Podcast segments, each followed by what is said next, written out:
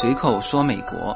那么大家在片头听到的这个曲子，呃，会觉得很熟悉吗？是的，大家如果看过《阿甘正传》的话，会对这个曲子留有印象。这个就是《阿甘正传》的主题曲。阿甘呢，坐在一把长凳上，然后呢，空中有一个羽毛，这个很随意的啊，随风飘摆啊，最后是落在了阿甘的身边。这个电影的。场景配的这个曲子就是我们这期节目的片头曲。那为什么用这个片头曲呢？就阿甘坐的那个地方，那把椅子就在乔治亚州的萨瓦纳，就在那拍的。那这个是我这期节目的最后一段，我会聊到萨瓦纳和这个《阿甘正传》。OK，那么继续延续上一期的这个旅游线路哈，我们这一期呢把这个亚特兰大。放大到乔治亚州来聊这期节目的内容。呃，乔治亚州其实有三个特别重要的城市啊，呃，无论是从旅游角度说，还是从城市规模啊，或者说知名度，呃，除了这个亚特兰大，亚特兰大的人口占到了乔治亚的一半，那另外两个城市，一个是梅肯。啊，一个就是刚才说到的拍《阿甘正传》的这个萨瓦纳。那么，其实聊这三个城市，呃，其实聊这三个城市的历史啊，都会和美国的南北战争有关。所以呢，我觉得我们稍微的回溯一下这个南北战争和 Georgia 的关系哈。呃，南北战争是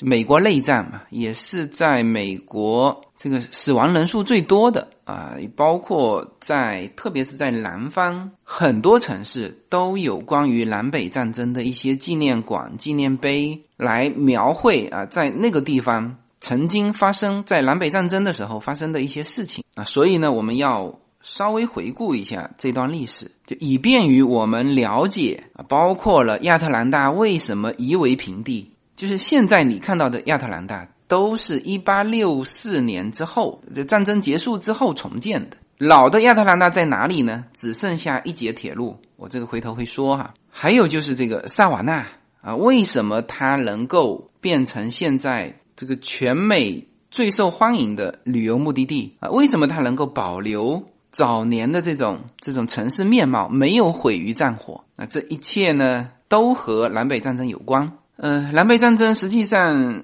要回溯到一八五四年啊，那个时候是共和党成立哈，就是跟现在的这个共和党是一样的啊。但是当时包括以林肯为首的这个观点，实际上是保护北方的新工业啊。某种程度上说，可以说是叫反对自由贸易，因为那时候南方是出产棉花的嘛，这个大量的要跟欧洲做生意啊，也保留了奴隶制度。那么一八六零年。林肯当选美国总统，那他呢是实际上当选的时候并没有提出废除奴隶，呃，这这一点可能我们之前理解的有点相反哈，我回头会说到，就是我们认为说他是因为废除奴隶发动了南北战争啊，不是的，这个两个点都错了。第一，不是北方发动的，是南方先发动的。第二呢，不是为了废除奴隶发动的。是发动了南北战争之后，林肯要从内部瓦解这个南方军嘛？因为南方军的部队里面有相当一部分是奴隶，黑人奴隶啊，所以他宣布了废除奴隶制度。但是他在上台的时候，呃，并没有说要废废奴啊。但是呢，他当时的观点是反对南方的一些蓄奴州加入联邦，因为当时的美国，你知道，从十三个州开始。慢慢陆陆续续的有一些州加入进来，那这里面始终要维持一个联邦的平衡嘛。那么如果说南方的更多的这种蓄奴州加入到美国联邦啊，那个时候不是说土地越大越好啊，它联邦要维持一个平衡，所以当时的林肯的方针就是反对这些州加入联邦，但是同时也反对废奴，但是他实行了一个叫逃奴法，就是你逃过来的，我我接纳。这非常非常像这个古巴现在的政策啊，这个我慢慢的会聊到，在这个系列，在这个旅游系列的节目中，最后会聊到这个迈阿密的时候，说现在美国还在执行的那个古巴的政策啊，其实就很像当时早期的那个逃奴法，哎，就你过来的我全部接纳。就当时林肯还是这个，但是他上台的这个方向就极为明确了啊，所以他一上台，最早脱离联邦的是南卡罗来纳州啊，就是一八六零年，你看他一一单选他就退出了，然后陆陆续续退出的有七个州啊，分别是密西西比州、佛州、阿拉巴马州、Georgia，呃，Georgia 是第五个州哈，路易斯安那州还有德州啊，这个是。七个州组成了当时的南方军，叫做美利坚联盟国。那实际上是一个邦联，就北方的是联邦嘛，南方的是邦联。这个学过政治或者历史的都知道，就是邦联的松散性要比联邦要更为松散。就联邦本身就不是一个国家，是一个联盟。那比如说，苏联原来就是联邦，美国也是联邦。但是其实最早美国的那个独立宣言的时候，它的法律约束起来的实际上更像一个邦联。所以说，南方呢，它组织的是更接近那个呃独立宣言的那个邦联制啊。再后来又又有四个州加入进来啊，包括了弗吉尼亚、阿肯色州、北卡、田纳西州，这个全部是南方的阵营。那么。南方是首先脱离这个联邦，然后联邦反对，呃，然后开始贸易制裁，开始封锁这是什么海岸，然后开始南北战争。呃，那么南北战争，你看哈，从乔治亚州的这个地理位置看，它并不是南方的前线，就是南北战争的最前线，最前线上面还有田纳西州和北卡嘛。是吧？还有弗吉尼亚州也在也在上面，这个弗吉尼亚才是最前线。它为什么分为弗吉尼亚州？就现在分为弗吉尼亚州和西弗吉尼亚州，就是南北战争的时候，西弗吉尼亚州的那一片几个城市是支持北方的啊，所以当时就一分为二，就是上面啊才是最前线啊。所以当战争打到 Georgia 的时候，呃，大家。大概可以想象是一个什么情况？第一，战争进行到后期了，是吧？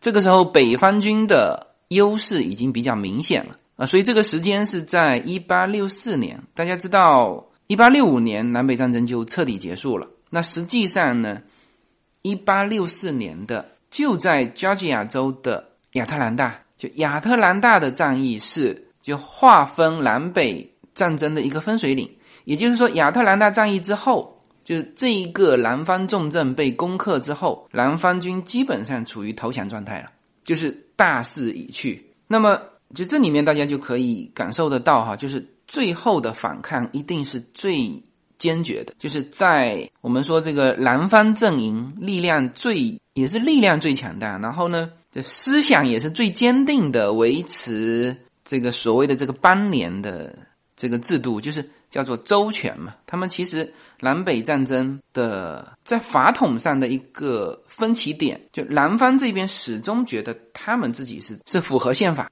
怎么讲啊？其实都不在于说是废奴还是蓄奴，就是最早这个南卡罗来纳州他退出这个呃联邦的时候，他觉得他是符合宪法的，因为美国最早的宪法就是给到这个州啊脱离联邦的权利，那么。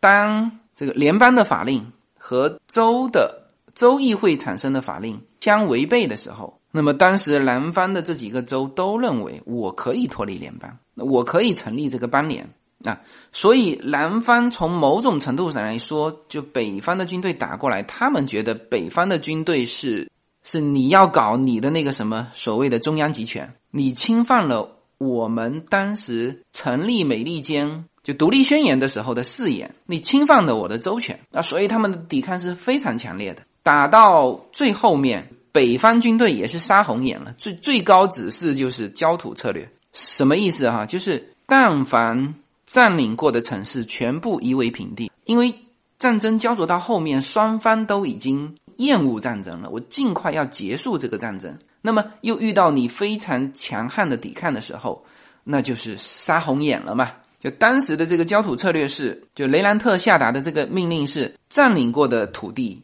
全部要夷为平地。什么叫夷为平地？就是放眼望去，不能有一样东西是竖起来的，所以连井都给你填掉。那就是这么一路过来。然后当时坚决执行这个焦土策略的这个很著名的北方将领谢尔曼，所以说这就是因为他执行的很坚决，所以这个人饱受争议。那么他当然是南北战争中立下大功的，他带领军队一直打到了我们片头说到的萨瓦纳。那当然亚特兰大是重镇了，是他们的交通枢纽，也是。这个南方军囤积物资啊，就是南方重镇。那么在此之前，在攻陷亚特兰大之前，发生了一个叫做可纳索山的一个战役。那么在这是一八六四年的六月二十七号了，在这场战役当中，就是北方军队遭到重挫。呃，他所谓的重挫，就总共一共那一天死了四千人，其中北方军队占到三千人。那么之后。啊，这个谢尔曼那就就可以被称为屠夫了，就是一路叫三光政策打进这个亚特兰大的时候，当然这个我们还是要客观的来说一些细节哈，就不是说哦，我们说他三关政策他一定是就都夷为平地了嘛，肯定是怎么屠杀人民是吧？实际情况是这样，就是说久攻不下的时候呢，他们北方军队就是调集了几百门的重炮往里面。猛轰，那这里面当然是平民死伤无数，就是那时候就不分军队的驻地在哪里，平民老百姓在哪里，就是全城一片火海。那么攻下之后，岛也没有屠杀人民，但是呢，他要求所有的市民离开这个城市，就明文通知说我要把这个城市夷为平地，我要放火烧这个城市。但是呢，大量的市民啊就不肯上去，他也没地方去啊。那么就留在这个城市里面，他觉得我们市民这么多，大家都不走，你肯定不敢放火，是吧？结果这位谢尔曼将军依然下令放火，大火烧了半个月，整个的亚特兰大是夷为平地，就没有一个可以竖起来的东西。所以呢，现在大家看到的亚特兰大，看到的加吉亚州的首府啊，亚特兰大是一八六四年之后，所有的东西都是一八六四年之后重建的。那么有什么历史遗迹呢？只有一段铁路还埋藏在地下。就这个景点我是没去看过哈，就是要乘坐电梯下去，你可以看到一段的铁路，旧的铁路，就一段。说以前的亚特兰大毁于战火，唯一剩下的就是这段铁路。然后在此之上的全部是叫做，全部是大家现在看到的新的亚特兰大。那么。呃，我在亚特兰大还买了一本书，就是一本画册嘛，很多照片来表现新的亚特兰大跟旧的亚特兰大。那么，当我看到这个南北战争这段历史的时候，我赶紧去翻那本书，看看是不是能够看到这个旧的呃亚特兰大的照片。结果不是，所有的都是一八六四年之后的，以前的那一座南方重镇你已经看不见了，呃，只剩下那一段铁路。OK，那么这个是。为什么说亚特兰大是毁于战火？那么谢尔曼呢，就一直顺着这个最重要的就是交通，就是亚特兰大一直到萨瓦纳的这一段铁路。那么当时好像南方军队还派了重兵保护，呃，那么结果大家是可想而知的哈。那个时候基本上北方已经锁定胜局了。那么打到萨瓦纳的时候，萨瓦纳的现在的官方记载是说，叫做谢尔曼震慑于这座小镇的美丽，而没有就下令毁坏这个建筑。但实际上，大家从战争的角度来看，他打到这里的时候，其实已经结束战斗了。刚才说了，南北战争的分水岭就是在亚特兰大，最后一个军事重镇打下来之后，几乎南方已经。大势已去，就是准备投降了。所以到了这个萨瓦纳的时候，其实没没有执行三关政策的必要了，因为之前实行三关政策就是要击溃你这个南方人民的一个斗志嘛。就是，但是现在他已经击溃了，你没有必要再去毁坏建筑了。那所以呢，谢尔曼当时还特意给林肯写了一封信，说要把萨瓦纳作为一个圣诞节礼物献给林肯。哎，那么这。从写这封信说明什么？说明谢尔曼保留这个萨瓦纳，他实际上是违背当时政策的，就是一路三关政策毁坏建筑这种毁灭城市这种行为啊，这个都不要打报告的嘛，是吧？但是我要保留这个，我要打报告啊，就说明当时的这个政策就是焦土政策。那么这就是啊，为什么我要回顾到这个南北战争？因为这些城市的历史都和南北战争有关。那为什么被毁？为什么被保留？都和南北战争有关，而且都跟战争的一些细节、一些就当时的一些场景是有关的。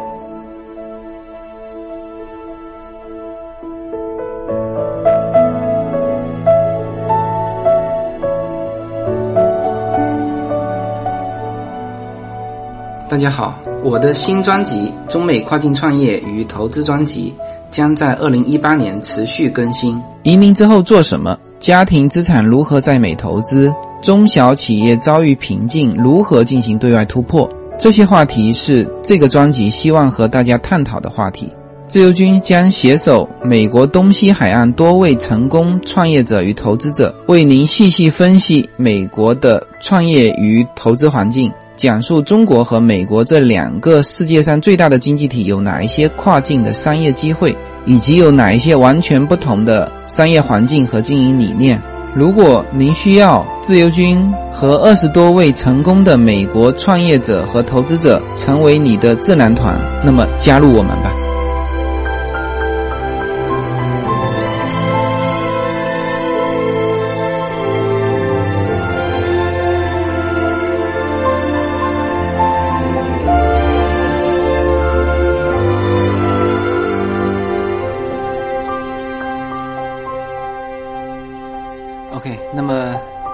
这个历史回顾完，我们就沿着这个当年谢尔曼进军的方向啊，从这个亚特兰大到萨瓦纳啊，一路就重要的这三个城市，呃，已经说了亚特兰大了。那么接下去位于中间的啊，就是这个梅肯。那么其实一提起 Georgia。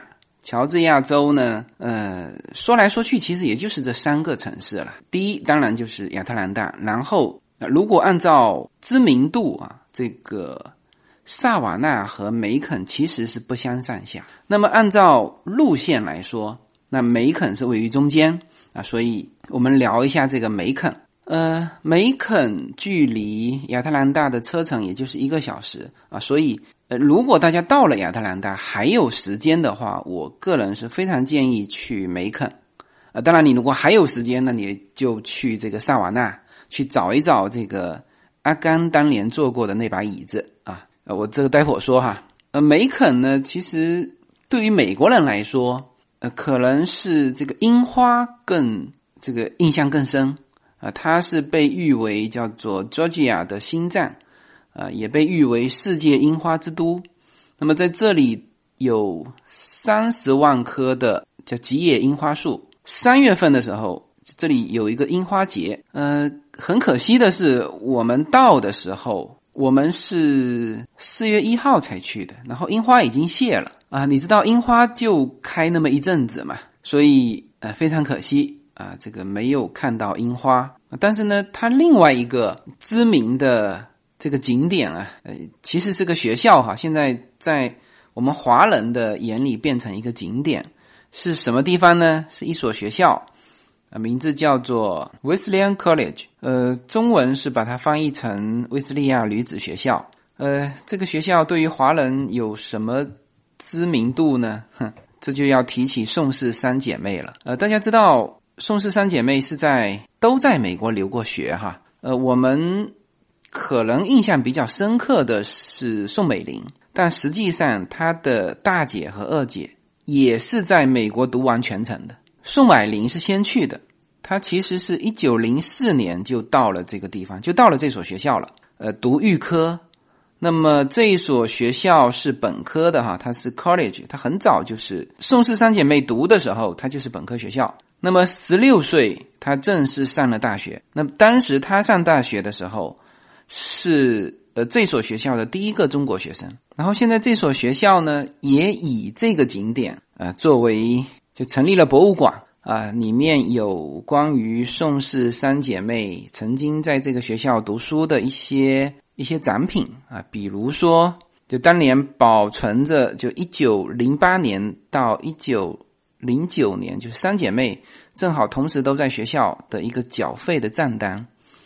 我们看一看当年的学费哈，就一整年是九十二块五毛四的学费，然后一块钱的图书馆的费用和二十五块的生活费。那么当然这个费用是比较便宜的。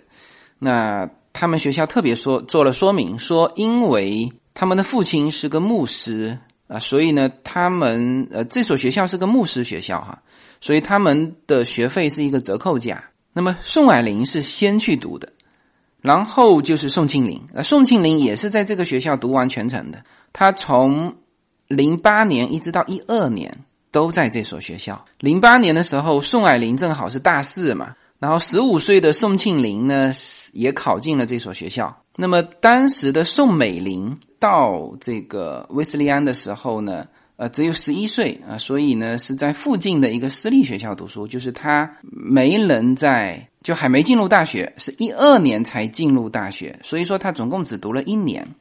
然后一年之后呢，就是宋庆龄也回国了嘛。那么当时他是为了靠近这个他的哥哥宋子文，宋子文当时是在哈佛读书的，所以他转入到了麻省的一个 Wesley College。啊，是这么一个经历，所以这个学校呢，作为中国的游客，呃，应该也是值得去看一看的。呃，那么梅肯除了这两个，一个樱花，一个是威斯利安的这个学校，就宋氏三姐妹在的这个学校，闻名于世之外呢，其实还有很多，比如说哈，它有一个教堂，呃，天主教堂，叫做叫做 Saint Joseph。呃，中文是圣约瑟夫啊，这个天主教堂可以去看一下。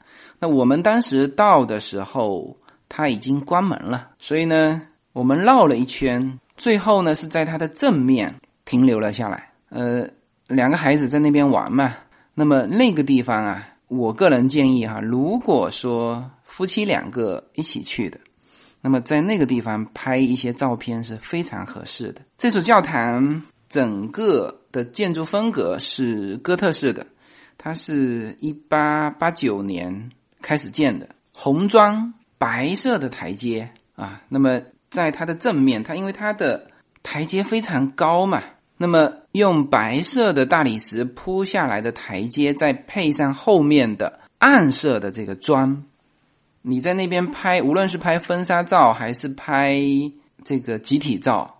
那个效果都是非常好的，为什么呢？地板是白的，后面背景是黑的啊，这个是最好的一个采光的这种效果。我们前一阵子需要一些个人的这个证件照嘛，然后呢，我们就自己拍。那么很重要的一点就是拿一个反光板啊，放在放在下面，这个闪光灯一闪，下面是白色的，反上来的这个光啊，正好。这让你的脸部呈现一个非常好的效果，所以呢，啊，这个是现在明星标准的拍法啊，所以这个地板是白色的非常重要，然后背景是深色的啊，然后它的整个建筑非常有风格，所以那个地方大家也是值得去啊，值得到它的正面的台阶上去拍几张照片啊。那么这个是呃梅肯，呃，我们是比较就下午才到梅肯嘛。那么，那么晚上吃饭的时候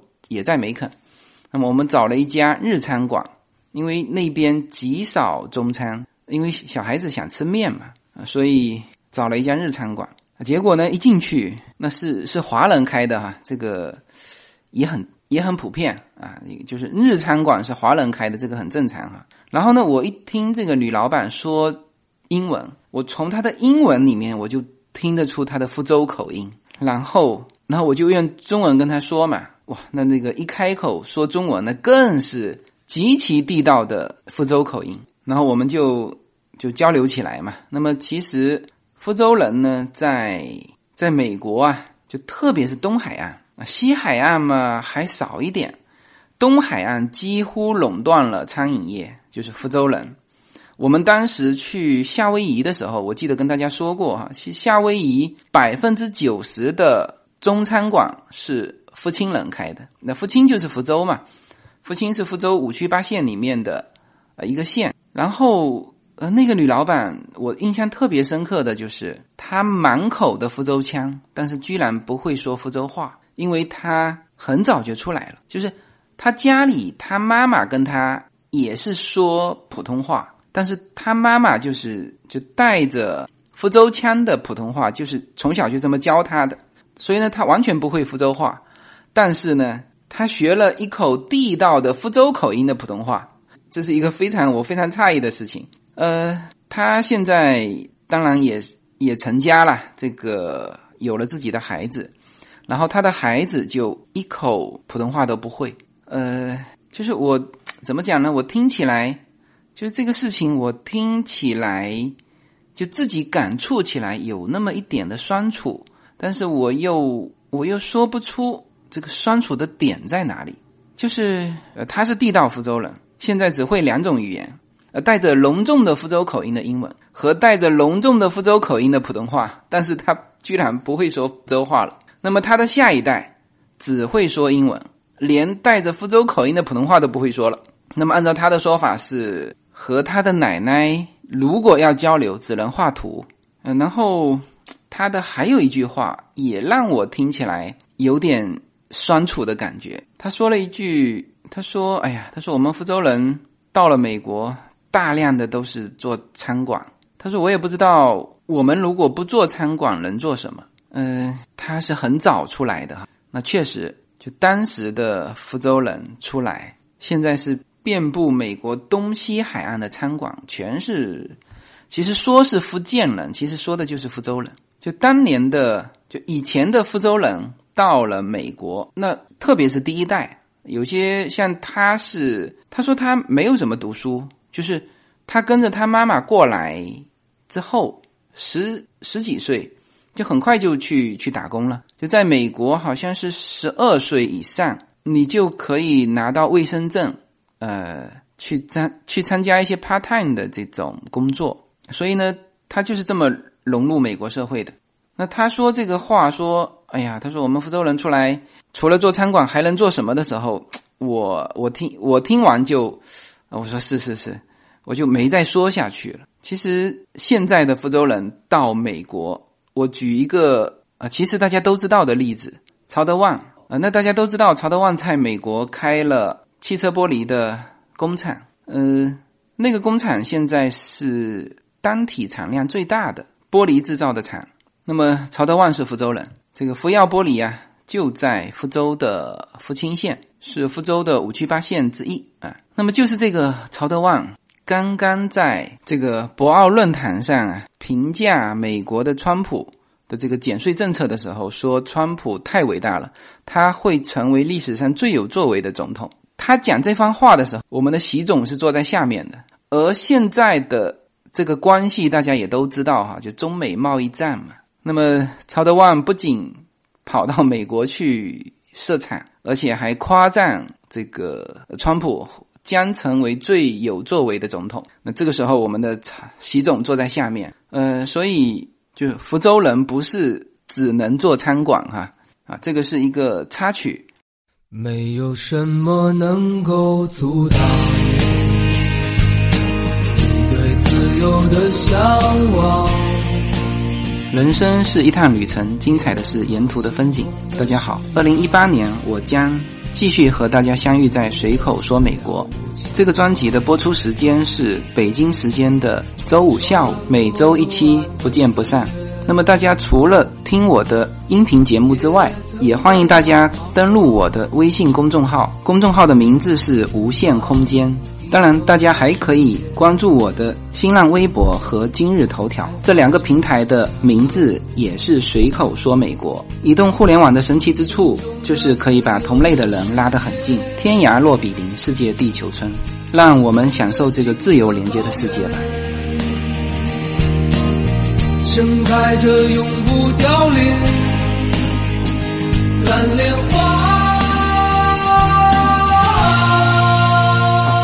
顺着这个梅肯啊，继续往东南走啊。当你闻到那个大海的气息的时候啊，你就到了萨瓦纳。萨瓦纳这个城市离 Georgia 的这个首府啊，亚特兰大大概是五六个小时的车程吧。那么这个城市其实是 Georgia 最历史最悠久的城市，它大概建市是一七七三年，因为它是港口嘛，也就是说最早这个美国啊，它是就欧洲这帮人全部是从大西洋登陆的嘛，那么也就是说沿着大西洋的这些港口啊，都是美国最早的城市，而且是。就美国早期很重要的一个港口，那当然它的本身城市规模也不小，它是乔治亚州的第四大城市，第五大城市就是这个梅肯。那么这个城市，我在节目的开始就说了，这个城市是南北战争当中啊唯一保留下来的城市，完全是原来的样子，没有受到战争的任何影响。也就是南北战争打到这里的时候，其实。已经没有什么战事，所以谢尔曼才说把萨瓦纳是作为献给林肯的这个圣诞节礼物。那你想想看，圣诞节十二月份转过年来，南北战争就结束了。呃，当然萨瓦纳是很美的哈，它曾经是被评选为美国最受欢迎的旅行目的地城市。呃，那我们去萨瓦纳，就一方面当然是看一看这个。一七七三年保留下来的这个古镇的这种风貌，还有一个呢，也是出于《阿甘正传》那部电影。就我们是去寻找，就阿甘曾经坐过的那把长凳。那《阿甘正传》大家是很熟悉了，这部影片是呃六十七届奥斯卡金像奖的最佳影片、最佳男主角、最佳导演、最佳。视觉效果、最佳改编剧本和最佳剪辑，几乎是叫囊括了奥斯卡的最重要的这些奖项。其实那一年还有两部影片，另外那两部也都是很出名的。一个是，其实是我最最喜欢的，叫《肖申克的救赎》，还有一个就是昆汀的那一部低俗小说。呃，没办法，他们碰到了《阿甘正传》。《阿甘正传》有很多的经典片段，第一幕其实就是非常经典的片段：一根羽毛从空中就无规律的飘荡啊，穿过这个萨瓦纳市的奇佩瓦广场。《阿甘正传》就在那边拍的，那无数的活橡树，最后呢飘到了阿甘的身边。呃，萨瓦纳的这个活橡树哈。就看上去很像榕树，就是像福州的榕树，福州叫龙城嘛，就是树杈上挂满了胡须的那种。呃，那么这一幕其实影片的一开始就是经典桥段，就这根羽毛就直接体现了就《阿甘正传》这部影片的一些精髓啊，就像随后啊这个阿甘说的那段话，羽毛飘落在。阿甘的身边，阿甘那个时候坐在长凳上，然后呢，阿甘捡起这根羽毛，把它夹在他最喜欢的那个书叫《好奇的骄子》呃这本书里面。那么这根羽毛其实就有很多寓意啊，它代表着一种就随风的飘动，它没有一个规律，你不知道它要飘到哪里啊，就像阿甘开口的。第一句台词就是经典台词。这段话呢，我特意叫 Yuna 用它标准的英文给大家练一遍。OK。Life was like a box of chocolates. You never know what you're gonna get. 那么这段话的中文解释是：生活就像一盒巧克力，你永远不知道下一颗是什么滋味。啊，当然这个 What you are gonna get。也可以翻译成叫做“结果往往出人意料”，就是你不可掌握它啊，就像这根羽毛一样，你不知道它会飘到哪里，你会会飘到谁的身边啊？那么我当时还去找了，就《阿甘正传》里面阿甘坐的那根长凳，就他那边有很多类似的长凳，但是呢，就当时拍电影的那个长凳，已经在电影拍摄完之后呢，被。移到了乔治亚的萨瓦纳的历史博物馆，那你就可想而知这一片在美国人心目当中的位置了哈。那反正很多人还是去那片的广场上去找啊，找当时阿甘的那个电影镜头的那个那个地方去各种拍照。那当然也也有很多很浪漫的求婚啊，都在那边。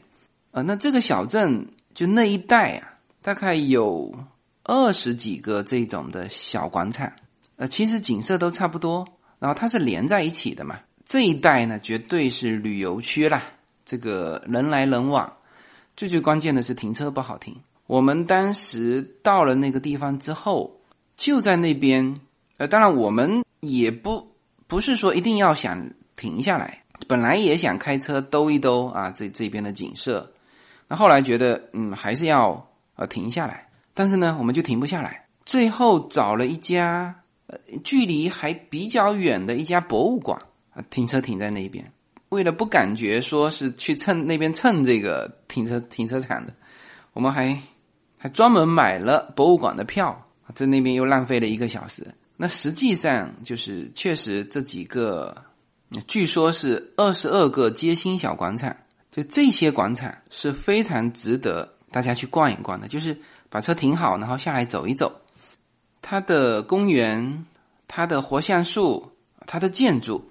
它被称为是芝加哥之后第二个被命名为拥有最酷的历史建筑的城市，然后它的那种建筑风格又是很典型的那种美国南部的建筑风格，所以说这个城市啊，乔治亚州的第五大城市啊，拍《阿甘正传》的这么一个城市，实际上从旅游的角度来说。